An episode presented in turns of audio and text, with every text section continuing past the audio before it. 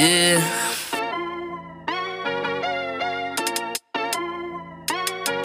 Yeah. Yeah, yeah. What you know about benchmark? Uh-huh. They're speaking the facts that you wanna hear. That rep jersey, the vision is clear. Diamonds glisten like a chandelier. You know what I'm here for, like Marshawn Lynch. At clutch time, we do not flinch. Real brothers, we do not switch. Hit home runs with the right pitch. Who run the city? What to do when they hating on you? I feel like Kobe 2010. I taking the L, all I need is a win. Business is business, you know how they go. You playing the seats, now it's time to grow. Tune in now, gotta be in the know. Showtime, bitch, my about to blow. We know.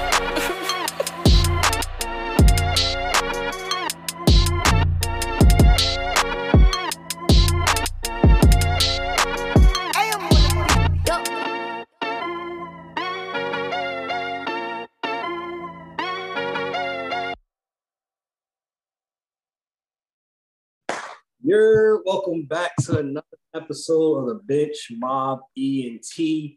We have special guest today, Jaheir Blanton. How are you doing today? I'm great, boss. I can't complain. How are you?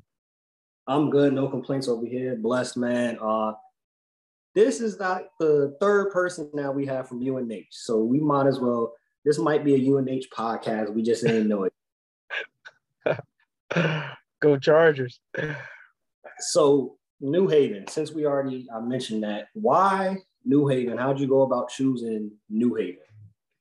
Um, so my junior year, the track coach had reached out to me and told me that they were very interested in me coming to the school to compete.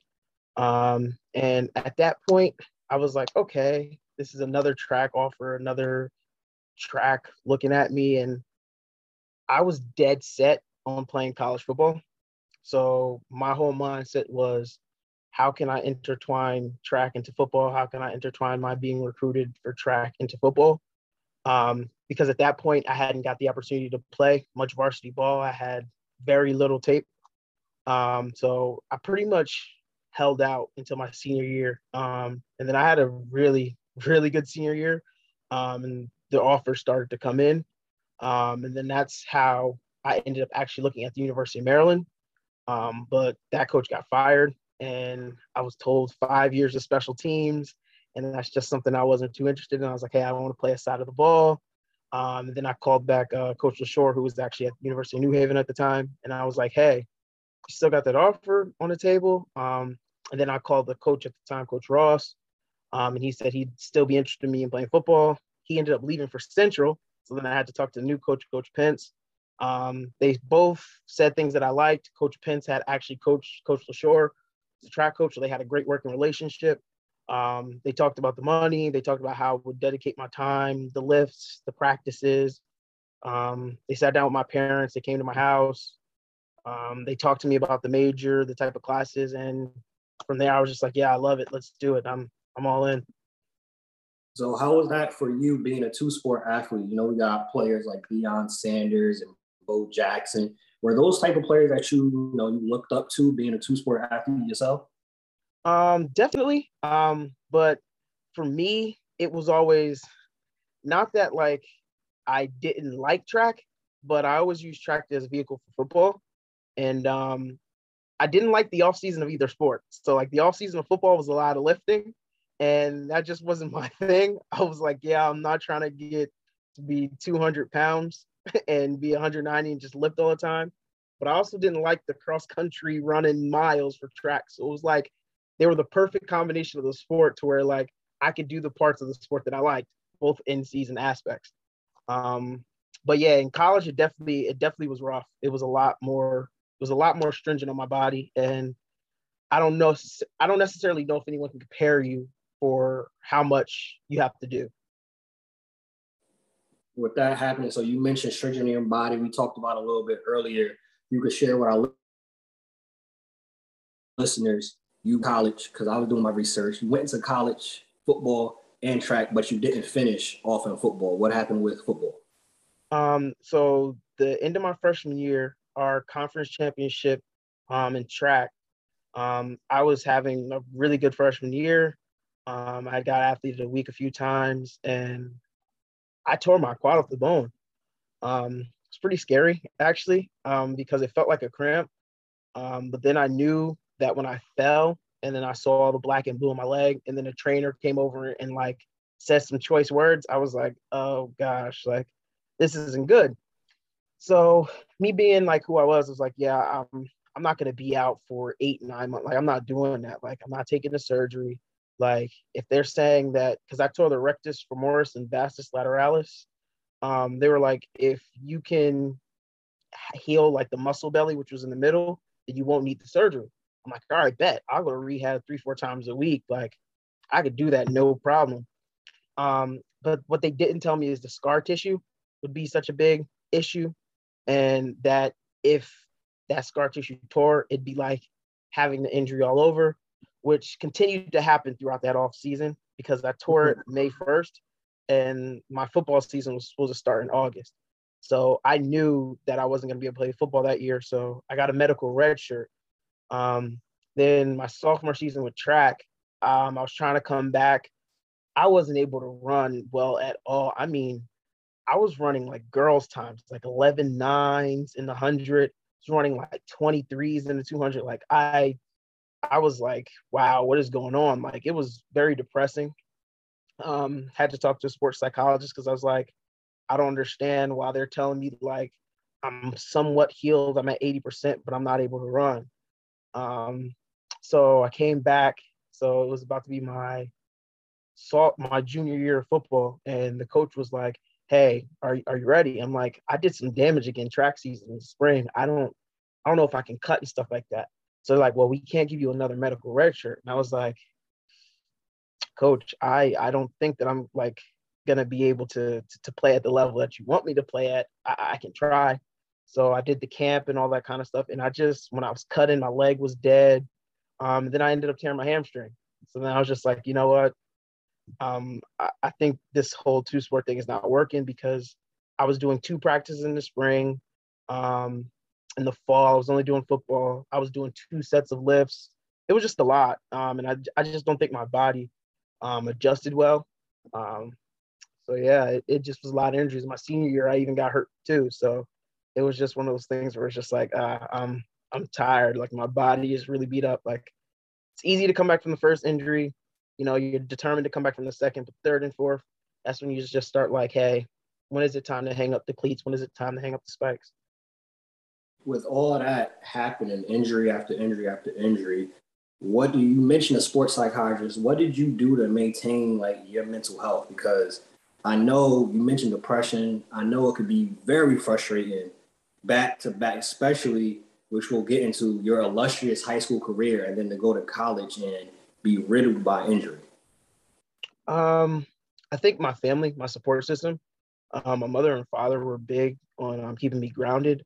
But not only that, just the belief and faith in God. Um, my parents and my grandparents always told me, like, you know, God gives his toughest battles to his strongest troops.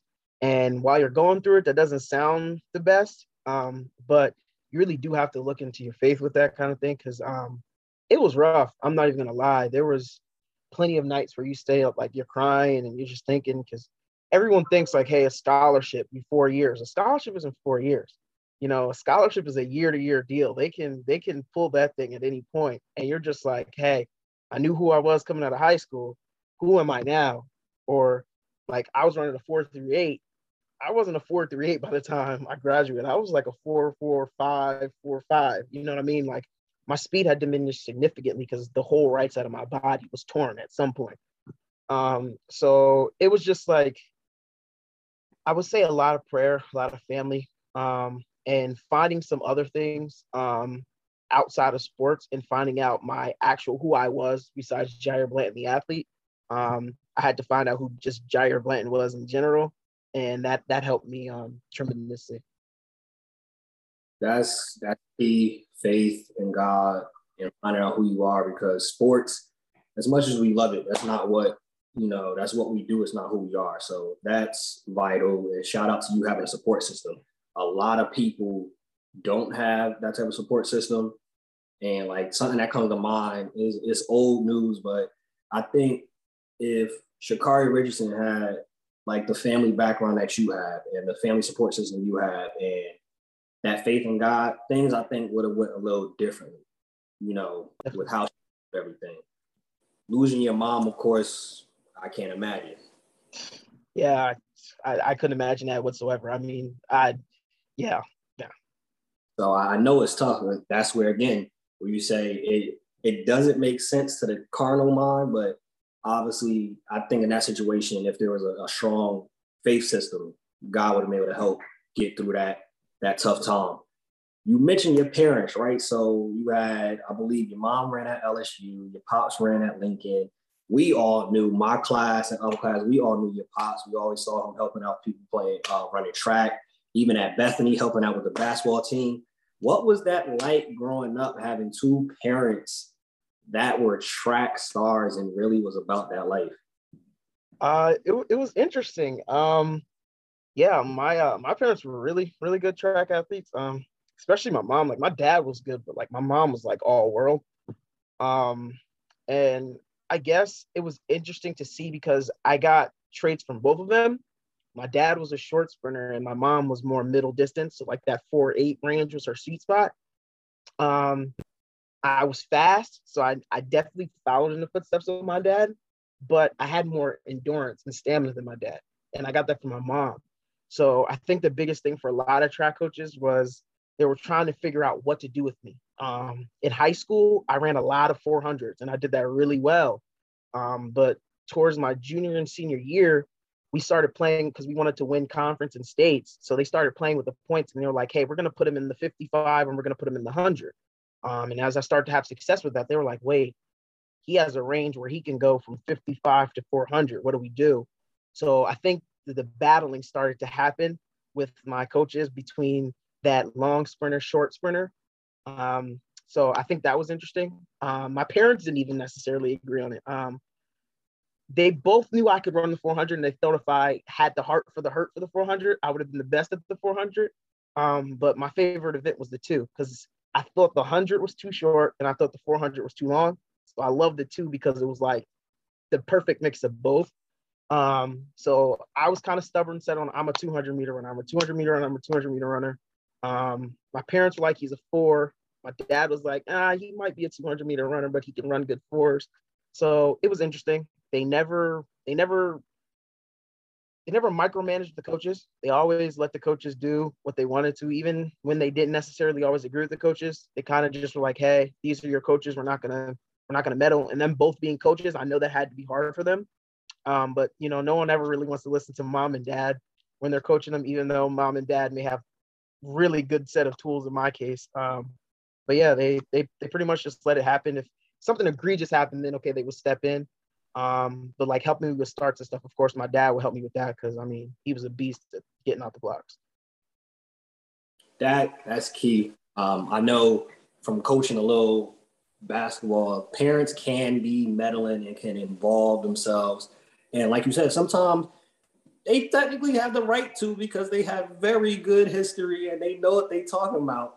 But shout out to them for letting you be able to grow into your and figure out the whole thing by yourself with the difference. So for our listeners, you mentioned, you know, you got the short sprinter, you kind of got the longer sprinter. What is the biggest difference between running a hundred and running a 400? So um, I guess the biggest difference between 100 and 400, everybody, like most people assume that you're sprinting the whole time at the 100. Your first 30 meters of any race is free energy, right? So you're really not using any energy in that that race. But because the race is 100 meters, the biggest difference with the 100 and the 400 is how long can you hold off your deceleration, right? So there's people who are really fast, they get off the blocks really well, and they're winning for 60 meters of the race. And those people are dominant indoors. But when it comes to outdoors, their deceleration happens at 60. So they get eaten up at the end of the race. So for me, I started coming on towards the end of the race because my background of having more speed endurance than just pure quickness and speed, I started coming towards the end of the race. So I would make up my my distance at the end of races, which to me, I felt like the 100 was too short for me to really do that. So I wasn't the biggest fan. Um, but the 400, I liked it because, like I said, those first 30 meters were free energy. And then I was coasting off the turn for the next 100, 120. And then I would just come off the turn with the last 150 and say, hey, whatever I got is what I got. If I catch him, I catch him. If I don't, I don't. So that was beneficial for me. Um, it did hurt because those last hundred meters is all heart and glory, and that's where the stands generally is. So you start hearing the people yelling and screaming, and you're just like, ah, how how how much further can I go? Um, but yeah, the biggest difference is the hundred you got to hold off your deceleration, whereas the 400 you got to play with it and whatever you're because people don't know you watch film for track, so like when you start looking at other people in the races, they're like, hey, this person decelerates, this person dies here at this race. You got to make your plan based off of what you're doing. If you're the one seed, if you're the last seed, you you got to go because like if you're the last seed, you got to start all the way out and just go and just let everybody catch you. You got nothing to lose. But if you're the one seed, now you got to kind of look at like, hey, this person can catch me if I run this type of race. This person can do this and that. So it's uh it's more strategic for the the, the 400. The more laps you run, the more strategic it is. That's really what it is. So with Mission, I know I ran track. I hated it because they only put me at 1600 and I was yeah. not I was not with running running that much. You mentioned strategy. What was training like for track? Because you just mentioned film. I know again they weren't as experienced, but the people that were teaching me track, it was just running. We didn't we didn't learn about really, you know, making sure you're getting off the, the track quick, making sure you got the right stance. It was just, hey, just run as fast as you can. You mentioned, hey, with laps, you're gonna want to each lap, you want to see how how you do it. What was training like for track? for you? Like, what was the big things that you focused on? I'm pretty sure technique and things of that nature. What was it like for you? Um, so depending on what part of my career I was in, it it changed. Um, some coaches saw me more as a long sprinter. Some coaches saw me as a short sprinter. So my training was different. Um, when I was short, when I was a short sprinter, I did a lot of 150s, 200s, um, a lot of ladder work, a lot of wickets, um, and a lot of techniques, a lot of starts and stuff like that. Because your longest race in that when you're a short sprinter is 200 meters, and pretty much you you do some 300s, you do some 400s, so you have the stamina to do that long race, but you're not really training much. When you're a long sprinter, um, the training was a lot different. 300s, 350s, 150s, um, a lot of stuff to work on your speed, but a lot of stuff to get your endurance because 400 is a different beast. Like I I've never run miles competitively and all that kind of stuff, but I don't think any race is harder than the 400 because it's that mix of you're sprinting the whole time, but you're not sprinting the whole time, and you're running fast enough to where you can't think, but you're running slow enough to where you have to be strategic, right? So I I think that that training was a lot different. It was a lot harder.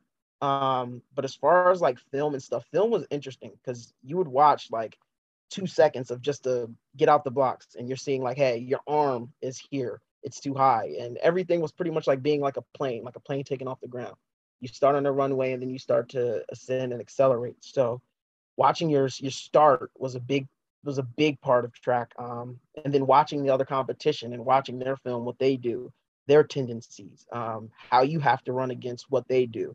I guess that was the biggest um, most interesting thing. And and form obviously you know for me i had a lot of back kick so i would lean my chest would be over my center of gravity a lot so coaches would want me to fix that and not have as much back kick because the quick ground reaction time the quicker your foot hits the ground and bounces back up the faster you're going when you have back kick you're not going as fast so that's actually ended up how i ended up tearing my quad too was how much back kick how much back kick i've had because i was running for 18 19 years with that much back kick eventually the leg just gave out Wow, that makes that makes sense there. And again, uh, for our listeners, I'm pretty sure this is news. Some of this is news to me. I I knew track had a lot of technique to it and difficulty. I didn't know film was watched. I didn't know things of that nature. Like you said, 18, 19 years of doing kickback, it catches up to you. So track, especially, and we were just talking about this on the show. Like, so Tyreek Hill, I don't know if you heard it. He basically said his one Super Bowl would be equal to about 10 gold medals concerning Usain Bolt. And I'm like, ah, I know, I know football is hard. I know football is tough. But Usain be training year after year after year after year for that one race for the 100 meter. He might do a relay. I was like, ah, I don't know. I feel track is much harder than people give credit for. I really do. especially especially the Olympics. Yeah, no, I I agree. I mean, I could see his argument of how hard it is because I played football. I understand how hard it is to win a championship in football. But imagine take imagine having four years in between your championships. So imagine Tyreek Hill from 2015 to 2019, right? And telling him that that's his window for a championship. And he has to stay at the Tyreek Hill level from then till 2019. I just, to me, that's just a, that's a different beast, different animal. Like, I mean, let's just say this 2021 now. I don't think Tyreek Hill is going to be Tyreek Hill in 2025.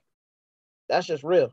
You know what I'm saying? So I, I, four years is a lot of time to have to keep at the top of your game and to be the fastest person in the world. And I hear that all the time on the, oh, he's got world class speed in football. And it's just like, y'all have to chill with that. Like, look at when DK Metcalf came against those track athletes. Yeah, he ran well, but he was dead last.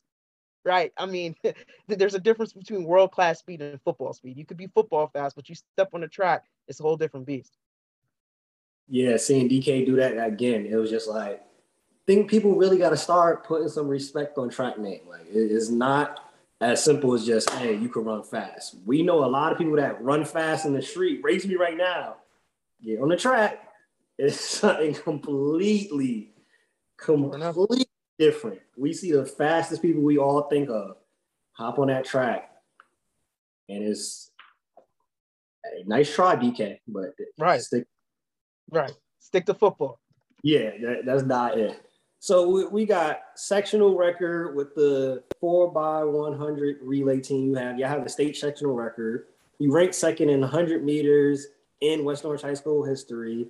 Essex County Football Hall of Fame Scholar Athlete Award. You did your thing in track. You did your thing in football, especially that senior year.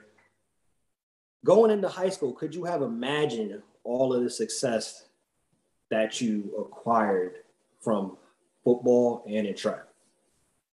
I mean, I I was always under the mindset that I was going to be successful. Um, to the level that I was, no, not necessarily.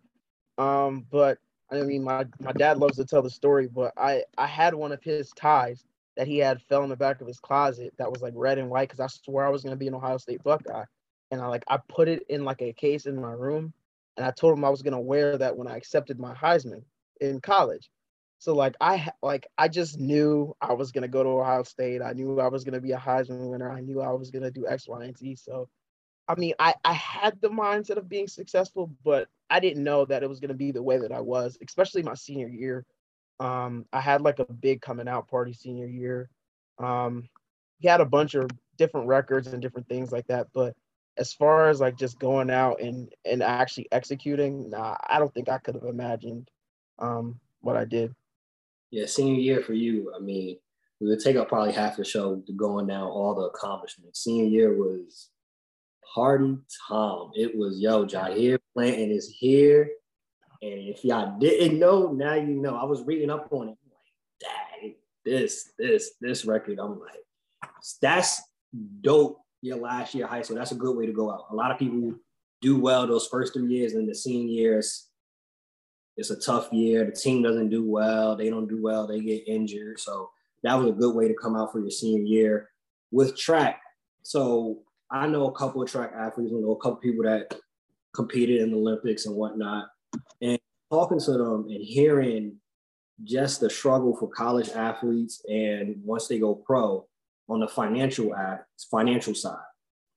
What do you think could be done to kind of help out like the sport of track because I know a lot of college athletes, they have to actually have jobs, like literally have to have jobs, which obviously prevents them from training. Sometimes then they have to have a job to pay for training. They're on their feet constantly. The you have to do well in Olympics so you can get some advertisement money. You don't really get paid to do it. What could be done, you think, to help out the sport of track? Um, as a track athlete, you're not going to sign those contracts um, like you do with other sports. They can't say like, "Hey, you're going to get this three or five year deal for X amount of money," just because humans were not designed to run that fast for that long, right? And track is I always tell people, people always say like, oh, which sport was harder on your body, track or football? I always tell people track because football, if a bone breaks or something tears, you can get it repaired or it will heal. With track, you have a lot of soft tissue injuries where they're not necessarily like full ruptures or full tears or full whatever, right? But they linger. So like a, a, a level three strain or a level two strain may not be that bad in another sport, but for track, you can't run your full speed, but you're still expected to run. And one injury in track can change the course of your entire career. So you're not going to get those long those long contracts because they know it's a fickle sport and they know like I mean look at Sha'Carri for instance she went from being close to breaking the American record to now people are questioning whether or not she's even going to make the next Olympic team just because her her her running is not going as well and people rise and people fall really quickly in track it's not it's not an easy sport to stick on top like like we said those 4 years in between the Olympics um but I think the best thing to help would be, I guess, more TV time on prime channels because that would allow more money to the IAAF, which does their Diamond League series. And if you win that, you get about a million dollars. And there's different price ranges for different um, levels that you finish first, second, and third. But I don't know if there's going to be much more money in track because false starts take up a lot of time, TV time. Um, that's like three, four hours of a broadcast, which commercials and all that kind of stuff people aren't going to pay for. So track isn't the the sexy sport that you're going to see on TV. It's not going to be the thing that most people are going to watch because once the sprints are over, no one really cares sometimes about field events and distance races, and that's just the brute reality of track. Um, I don't know if there's going to be much money in it unless you have more companies that willing to give more sponsorships and things of that nature. Yeah, I just think it's tough. You said all facts. It's just like the amount of training that they have to do and staying at that peak level in shape, it's you gotta obviously love the sports because you look at all these other sports, baseball, 10 year, $400 million contract, basketball, football. These are generational changing contracts. But track athletes are putting in just as much, if not more, work. And they don't see, they don't reap the benefits from it really financially that is. And it's like it kind of reminds me like women's basketball. They don't really see the the financial benefits of their hard work and everything that they're putting in. And it always just to me, we got to figure out a way somehow track women's women's sports in general to be able to pay these athletes. Like you mentioned the, the wear and tear in body. The fact that, for example, WNBA, these women are playing 26, 30 games over here in America and then got to go to China, Portugal, or whatever to really make bread. They get a month or two months off. To me, that's not that's not going to work for these athletes. And at some point, that's going to hurt, you know, obviously their bodies in the long term. So, criminal justice forensic psychology major how did you go about choosing that major and why did you want to go into that field? Um, so for me, um, I always knew that I wanted to be in a, a federal agent growing up. Um, it was I know it's a weird path and everything. Like, of course, you want to be in NFL, you want to be in sports, but I always knew like my real job, I wanted to be a federal agent. I was little, I that I wanted to be a Power Ranger, um, and this was the closest thing to being a Power Ranger. Um, so um, I decided to to uh, criminal justice investigative services and forensic psych. How was that like uh, taking that while at school? Like, was it a stringent? Did you have to go through a lot of hard work? You know, some majors obviously they say are harder than others. It's a lot more draining on the body and mentally how was it, especially doing the sport and going through these injuries, having to still keep your grades up to par?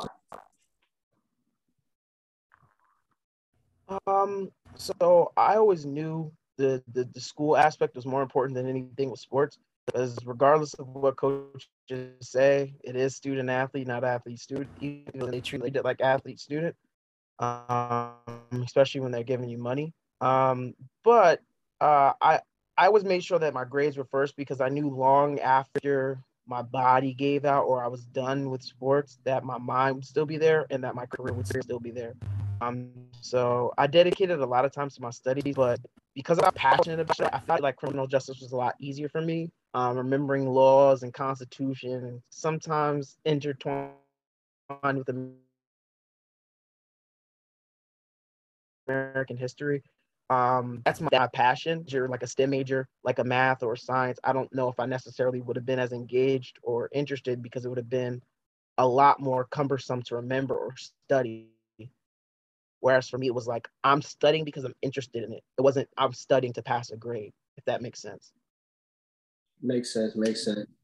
So the last question we want to ask you before we transition to with the quickness, and again, we have Jahir Blanton on us on the show with us today. We appreciate you hopping on. You play quarterback, captain on track. These are leadership positions, especially talking about quarterback. That's a leadership role on football teams. Captain, that goes without saying. Obviously, your coaches, your teammates view you as a leader to have you as a captain. What makes a good leader in your opinion, and what was your leadership style when you had these roles in sports? Um, I think a good leader is made by someone who is not able to just give directions, but if someone's able to listen. Um, to what the team needs, barks orders, and right by example. Um, for me, I wasn't a big rah rah speech, tell you what we're gonna do type of guy. I was more in a background type of guy and always liked to be in the background. Um, but I would show up in ways like, hey, I'm playing like this is how I want you to play. I'm getting it done in the classroom. This is how you should do it. Um, when I had to speak and when I had to do something, I think people listened more because they realized that I wasn't the big rah rah talker. So I guess that helped in my aspect when I talk, talk people listen because I wasn't the the biggest hype guy before game meets. Um, I think having good grades and then not really getting in trouble, um, it allowed coaches to see um, that I, I, had my head on straight, and I think other people knew as well that I had my head on straight for the most part. Um, and that that's that's pretty much what helped me the most. Yeah, leadership is different styles of leadership. You could be somebody that's vocal. You could be somebody that leads by example. And it seems like I agree. With the people that lead by example, it's not a problem if people want to, you know, be rah, rah, rah.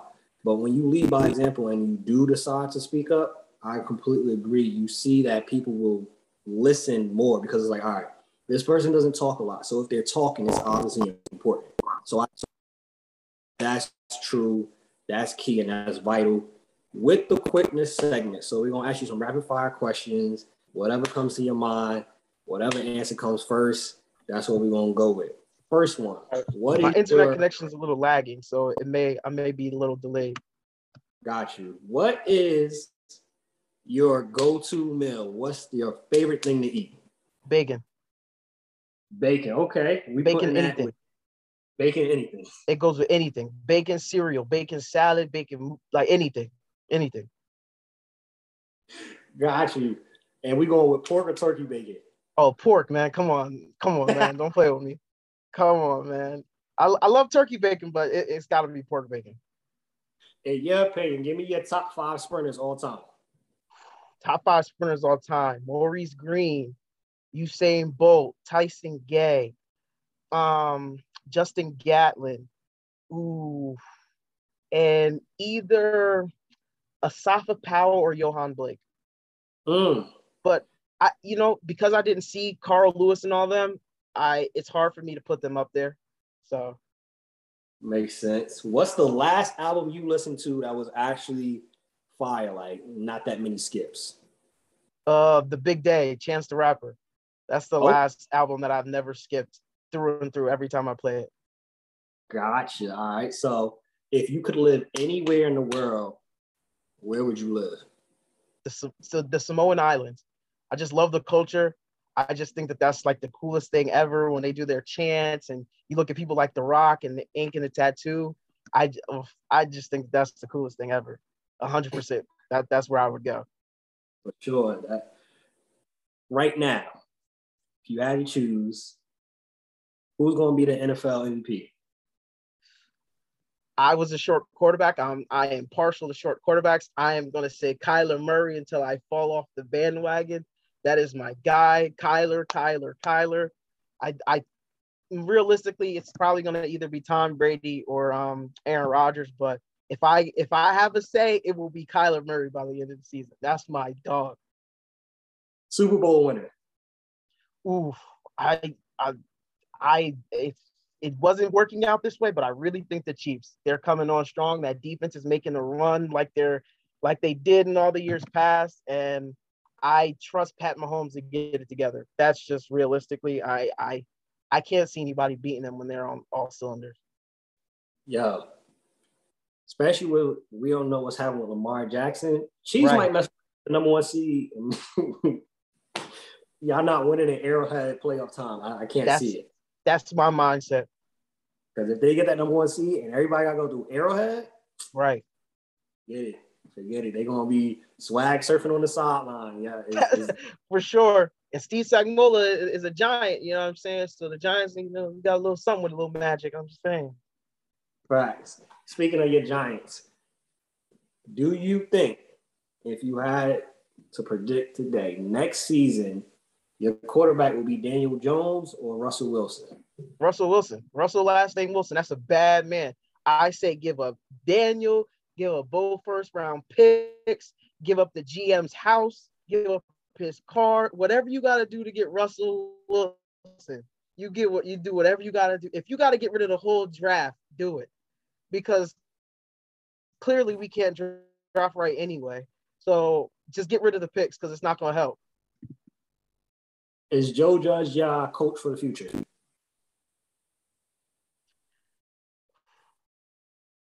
I don't know.